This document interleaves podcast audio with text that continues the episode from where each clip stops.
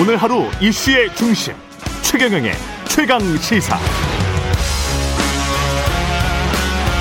네, 고발 사주 의혹의 중심에 있는 국민의힘 김웅 의원과 공익 제보자 조성은 씨 사이에 당시 통화 음성 파일이 어제 MBC PD 수첩을 통해서 공개됐습니다.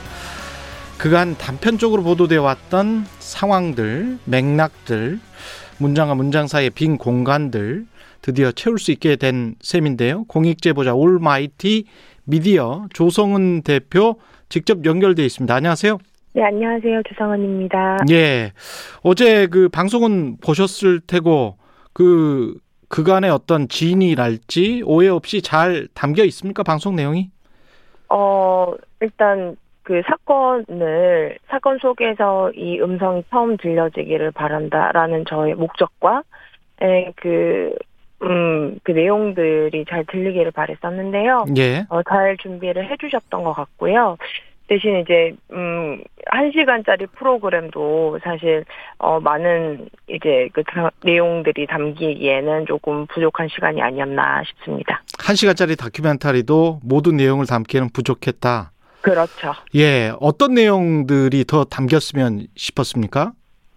어, 사실, 어, 이 앞전에 저희 그, 이 고발 사주? 예. 관련한 이제 그 증언들만 하더라도 한 시간을 꽉 채웠잖아요. 근데 그렇죠. 제가 다른 이제 뭐 방송이라든지 여기에서 이제 밝혔다시피 이제 이 앞전에 저희 통화에서 어, 등장하는 이동재 그리고 한동훈 두 분 간의 사건, 채널A 뭐 검언 유착 사건이라든지, 그 다음에 이제 지금 제일 최근까지 판결까지 내렸던 이제 윤석열 징계 사건이라든지, 정직 이결. 예. 네, 이 두 가지 관련한 내용들도 만약에 그 오늘 한 시간 정도의 이제 고발 사주 내용처럼 좀 더 자세하게 어 얘기가 됐으면 훨씬 더 풍부한 이해가 됐지 않을까 싶습니다. 그 내용 먼저 풀어볼까요? 왜냐하면 이게 지금 행정법원 1심에서 네. 이미 관련해서 그 이른바 이제 채널A 사건이든 검언유착 사건이든 뭐라고 부르든지 간에 네, 그 사건 관련해서 감찰을 방해했고 수사를 방해했다. 네, 이런 법원의 판단이 나왔지 않습니까? 그렇죠. 통화 내- 파일 내용들과 비교해서 들어보면 네. 이게 좀 더 명확합니까? 어 제가 사실 그 이 부분에서 이제 윤석열이라는 이름이 등장하느냐 안 하느냐가 굉장히 이제 뭐 한동안 논란이 그랬었죠. 예. 예. 근데 이, 어, 전체 통화를 들어보면, 음, 그, 정말 갑자기, 어, 자기가 가면, 이제 우리 김웅 의원께서 본인이, 어, 대검을 찾아가면, 윤석열이 시켜서 고발을 한 것이다. 가 되는 거예요. 라고 얘기를 하고, 예. 그 다음에 저는 바로, 아, 그게 또 그렇게 될까요? 라고 반문을 해요. 예. 그리고, 예, 그, 예. 그런데 그게 그렇게 되는 것이고 하고 이렇게 얘기를 하시거든요. 그래서 아. 굉장히 이제 그 윤석열이라는 이름이 등장할 수 없는 곳에서 굉장히 단정적으로 등장을 했다라는 부분들이 몇 번 있었고요. 그리고 이 징계 판결문에 관련한 이제 행정법원 사건들은 이제 그간에 정당하다 내지는 굉장히 이제 본인이 부당한 어 이제 징계를 받았다고 이제 주장을 해왔지 않습니까? 예. 저그 측에서는 근데 그 감찰 내용이 굉장히 집요하고 사실 어, 수사 방해를 굉장히 적극적으로 어, 직접 했거든요. 그 내용들을 저도 이제 징계 결정문을 보고 나서 알았고 음. 어이 내용 저의 통화 안에 이동재 사건이 가장 먼저 등장을 합니다. 통화 어. 네 거의 첫 통화 녹음 시작이 어 이철 아시죠 이철 뭐 이렇게 시작을 해요. 어, 예. 예, 그 급한 선거 그 두 번째 날 음. 이제 처음 선거를 준비했던 김웅 당시 후보가 예. 어 저에게 이제 음 전달할 때는 가장 급한 목적이 가장 먼저 이야기가 되지 않았을까요? 그렇죠. 근데 그게 처음이 이철 채널 A 관련이었다. 그렇죠. 이동재 한동훈 간의 뭐 얘기를 저한테 전달하면서 음. 한동훈 검사장 당시 저 검, 차장 검사의 결백을 굉장히 이제 주장을 했단 말이죠. 맥락이 굉장히 저도 이상해서 아. 이해를 못했던 부분들이 있었어서 앞에 다른 자료들을 찾아보게 된 거죠. 네. 그렇게 보면은 징계 결정문 그때 당시에 법무부가 윤석열 당시 검찰총장을 정직 2개월을 내리면서 윤석열이 한동훈에 대한 수사를 방해하고 이를 지연할 목적으로 자문단 소집을 강행한 것으로 볼 수밖에 없다. 이게 또 행정법원에서 받아들여진 거고요. 그렇... 징계 결정문 내용이. 음, 그렇죠. 근데 이거를 똑같이 음. 김웅 의원도 처음부터 통화 시작하자마자 이 이야기 한동훈과 이동재 이야기를 먼저 시작했다는 거잖아요. 그렇죠. 그래서 제가 아까 뭐 잠깐 이제 판결문 내용을 설명을 해 주셨지만 이제 여기 안에서 그냥 단순하게 뭐 감찰을 방해를 하는 게 그냥 적절하게 측근의 비위를 적당하게 무마를 시킨다. 봐주자 이 정도의 소극적인 태도가 아니라 어 이런 내용들이 나옵니다. 어 이제 뭐 오히려 사건은 이제 뭐 채널 A 관련한 이제 기자가 했고 또 측근 검사장이었던 한동훈의 사건인데 MBC 당시 이제 언론사를 압수수색을 못하니까 고성을 지르고 경로를 했다 징계 혐의자가 예. 이 표현들도 나오고요. 예. 그리고 이제 판결문 안에 굉장히 이제 그 화를 많이 냈던 내용들이 나옵니다. 윤석열 그 당시 검찰총장이 뭐 고성을 질렀다, 뭐 경로를 했다, 그리고 중앙지검이 이제 수사 중간마다 보고를 안 해서 대노를 했다 이렇게 나오거든요. 그리 네, 음. 부분들이 굉장히 많기 때문에 어, 어 굉장히 감정적이잖아요. 그런 부분들은 있죠. 네. 거기다가 이제 수사를 방해하고 감찰을 방해할 목적이었다고 이제 법원은 판단을 했으니까요. 자문단 후보들을 이제 선정하는 상황이 있단 말이죠. 자문단을 그렇죠. 빨리 소, 집을 해서 이거를 감찰 음. 를 방해하고 수사를 방해하려고 했단 말이죠. 네, 네. 근데 이 자문단 후보 선정에 참여했던 일부 과장들이 있잖아요. 네, 네. 검찰청의 과장들. 그렇죠. 그 중에 손준성이 있습니까? 저도 이제 그 부분을 이제 수사기관이 더 명확하게 밝혀야 된다고 생각하는데요. 예. 어, 왜, 왜 그러냐면 이제 이 자문단 회의라는 게 사실 지금 듣고 계시는 청취자들이 잘 모르실 거예요. 예. 거든요. 이런 변호사들도 잘 모르시더라고요. 왜냐하면 예. 이 자문단 회의라는 거는 검찰총장의 직속 이제 자문기구의 회의로서 이제 총장의 권한으로만 게시가 될 수 있는 거예요. 그렇죠. 그러니까 다른 다른 어떤 절차의 게시자나 이제 직권으로 할 수 있는 부분이 전혀 없기 때문에 이 절차를 게시를 해서 한동훈 수사를 하지 말아야 된다. 뭐 이런 의견을 내고자 했던 이 정황들이 굉장히 적극적으로 담겨 있습니다. 그래서 어, 그 자문단 회의가 이제 소집될 때도 당시 이제 측근 검사장이었던 이제 한동훈 비위 사건이 발생했기 때문에 본인은 사실 처음에는 보호받지 않고 부장회의에 일임을 하겠다라고 했는데 또 다른 이제 그 자문단 회의를 소집을 하고 막 이랬단 말이에요. 그래서 부장회의에서 단체 반발을 합니다. 처음에는 이제 좀 호응을 하다가 음. 반발을 하는데 이게 이 과정 전체가 위법했다. 라는 이제 판단이거든요.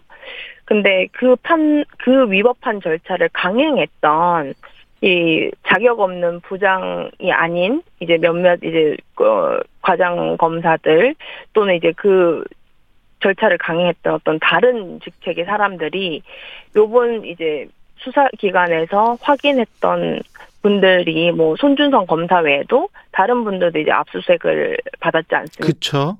네, 그 관련한 자들이 어느 정도 그 위법한 절차에 굉장히 깊숙하게 관여가 됐는지도 수사기관에서 밝혀야 될 내용 같습니다.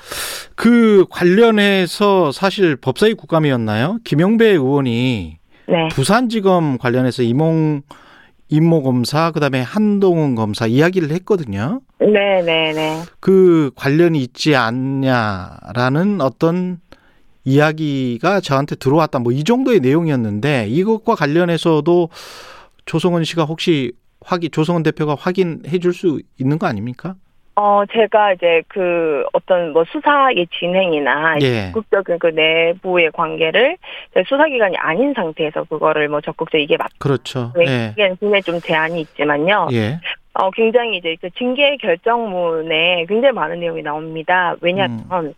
이 4월 6일, 그러니까 4월 3일 날 이 고발장이 작성이 돼서 저한테 전달이 됐고요. 예. 그 다음에 이제 그 4월 6일 날 처음 이제 그 감찰을 위한 진상조사를 방해하기 위해서 이제 그 우리 윤석열 총장이 뭐라고 지시를 하냐면 그 제보자 지현진 씨가 신빙성이 없는 사람이라서 아. 감찰을 진행할 수 없다라는 내용이 있는데 이 내용은 정확하게 고발장에 나오는 내용이거든요.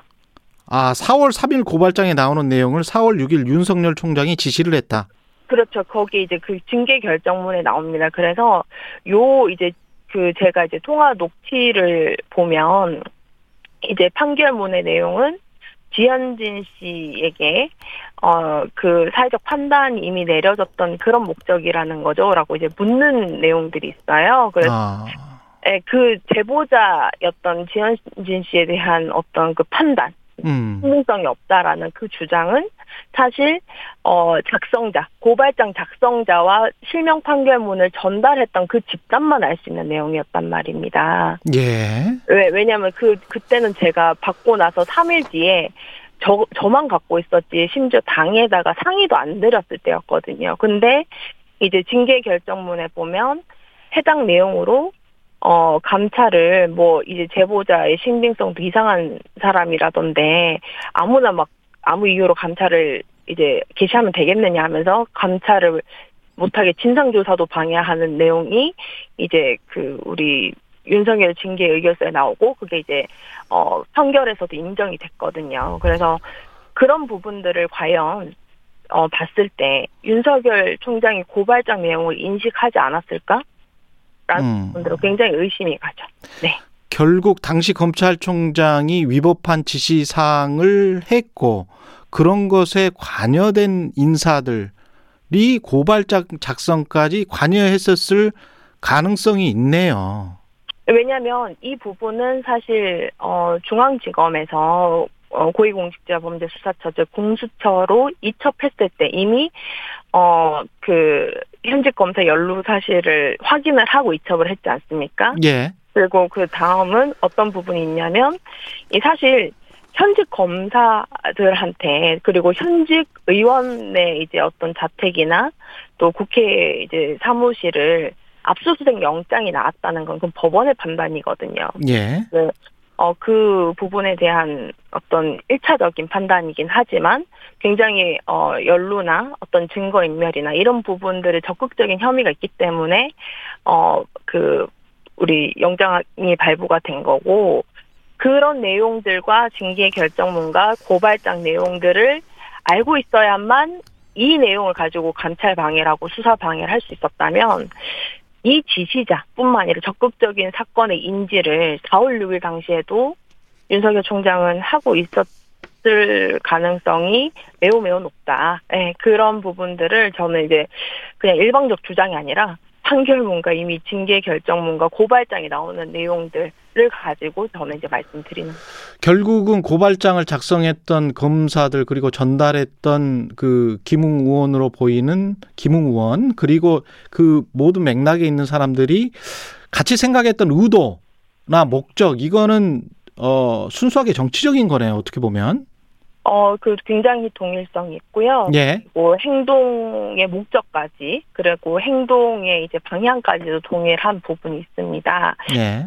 그래서 또, 음, 그, 뭐, 당시 이제 뭐, 통화 이제 기록이나 이런 것들 공개가 되는 것에서 굉장히 이제 또 한번 문제나 뭐 이제 분쟁이 있었는데요. 이제 제가 조금 의아했던 점은 2020년 1월 달에 이제 그 한동훈 검사장이 부산으로 발령이 나거든요. 예. 이제 그러면 그 차장 검사로 갔기 때문에 사실 바로 직속 상관은 부산고검장이지 않습니까? 그렇죠. 사장이잖아요. 거기인데 이제 같은 기간 4월 30일까지 한 그 거의 통화 전체량의 한 16%를 우리 윤석열 총장이랑 해요. 1월에 갔는데 4월 30일까지 전체 통화량의 16%를 그렇죠. 윤, 윤석열 검찰총장과 한다. 네, 네, 뭐 그 안에 이제 뭐 처랑도 이제 통화했던 기록들이 있고 그래서 그냥 윤석열의 부인과 통화한 기록도 있고. 네. 예. 근데 이제 이게 어 이 통화량을 봤을 때 고 집중적인 시기 그리고 어 그러면 어떤 상의들을 했을까? 첫 번째. 그리고 두 번째는 제가 또 이제 확인을 할 수 있었던 부분들은 그 채널A 진상 보고서랑 이제 또 징계 결정문에서 이제 살펴보면 그 2월 13일 날, 어, 이제 이동재 기자와 백승우 기자가 이제 그 한동훈 검사장을 만납니다. 부산에서. 예. 내용들은 이제 나와 있고요. 아, 그때 부산에서 만나네요, 진짜. 예. 네, 근데 2월 14일 바로 바로 다음 날이죠. 그때 이제 이동재 기자가 그 이철 당시 그 음, 그렇습니다. 네, 예. 네, 첫 번째 편지를 보냅니다. 예. 아. 바로 다음 날부터 이제 첫 번째 편지를 보냈는데 거기 안에서 수사는 어떻게 강행이 될 거고 음. 어떤 식으로 어 너희 가족까지 이제 그 혹독하게 수사를 할 거고 음. 이런 내용들이 굉장히 적극적으로 담겨 있거든요. 그럼 그러면서 이제 유시민 그렇죠. 유시민 뭐 쳤으면 좋겠다라는 뭐 이런 발언이나 그러면서 이 채널의 사건이 시작이 된단 말입니다. 그렇죠. 네. 그런 정황들이 제가 과연 어 일방적 주장을 하는 걸까요? 아니라고 생각을 하고 2월 14일에 그렇게 되고 3월 말쯤에 MBC가 보도를 해서 그 사실이 폭로가 되고 그렇 그렇죠. 그리고 그리고 4월 3일 이때 이제 황급하게 이철과 한동훈 이야기를 하면서 김웅이 전화가 네. 조소, 조성은 대표에게 전화를 합니다. 네, 그리고 해당 이제 폭로 내지는 이제 그 장면을 찍었던 기자들을 이제 피고발인으로 해서 저한테 고발장이 전달이 됐고요. 그리고 이제 저도 몰랐는데 이후에 그래서 MBC나 뉴스타파 기자들을 공격하는 거죠. 이 고발장 내에서. 그리고 실제로 어 압수수색을 굉장히 요구를 합니다. 윤석열 당시 검찰총장이 음. 씨를 그 영장 기각이 되니까 영장 기각이 됐으면 다시 영장 청구 사유서를 작성을 해라고 중앙지검에 지시를 하기도 하고요. 그래서 굉장히 이제 어 그런 그런 그 어, 적극적인 의도가 있는 행위를 하신 분이 다른 분이 아니고 뭐 손준성 검사가 아니라 징계 혐의자였던 윤석열 검찰총장이었죠. 네.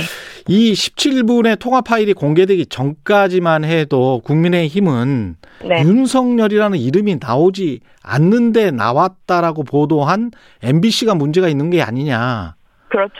이런 이야기를 했었잖아요. 근데 다시 한번 확인해 볼게요. 윤석열이 시켜서 또는 윤석열 관련된 이름이 윤석열이라는 이름이 몇 번이나 나오죠? 한 세 번에서 다섯 번 정도가 나옵니다. 네. 그렇군요. 예. 네. 그, 그 저는 좀, 어, 좀 놀랐던 것이, 어, 윤석열 이름 이 통화에 절대 안 나온다고 거의 캠프에서 목숨을 걸더라고요. 근데 이제 저는 알고 있지 않습니까? 예. 그래서 이렇게 윤석열 이름이 안 나와야 되는 건가? 나오면 절대 어 불리하다는 건가 라는 생각을 했고 사실 음. 그런데도 어제 녹취록이 공개됐는데 윤석열 캠프에서는 네. 어젯밤 입장문에서 선거 공작용 거짓 프레임이 또 시작됐다. 네. 검찰총장이 고발을 시킨 것이 아님이 오히려 명백해졌다.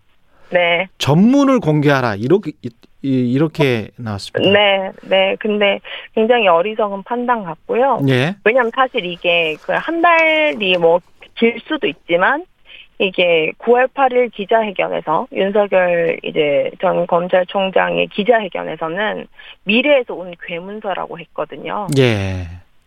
어 그리고 뭐 손모 씨가 전달했던 내용들이 어 조작이고 뭐 그런 식으로 이제 김웅 의원이 같은 날 이제 그 기자회견을 했지 않습니까? 그랬죠. 그리고 이제 그 모든 내용들이 하나씩 하나씩 다 거짓말이었던 게 이제 증거로서 객관적 증거로서 이제 밝혀지고 있는 와중이고 이제 음 저는 뭐 이 목전이라고 생각을 해요.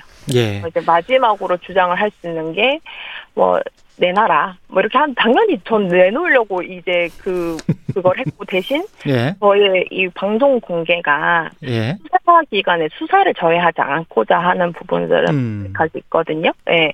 이거는 정말 이제 대중들도 설득하고 또 수사 기관의 핵심 증거로 사용을 하길 바라해서 이거를 공개를 한 거지. 음. 이게 어떤 이제 뭐 호도가 되거나 아니면 이제 음 공격을 받을 용도로 제가 고- 공개하진 않았지 않겠습니까? 그렇죠. 예, 이 부분들은 어, 수사기관이 전체 내용을 더 잘 알고 있을 거거든요. 예. 이제 이거 17분 전체가. 그래서 음. 또 제가 대답을 했던 이제 반응 안에서도 또 많은 이제 그 단서들이 나옵니다. 그 음.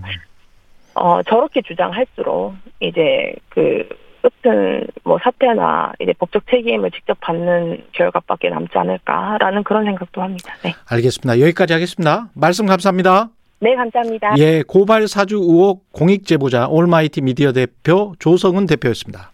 네, 감사합니다.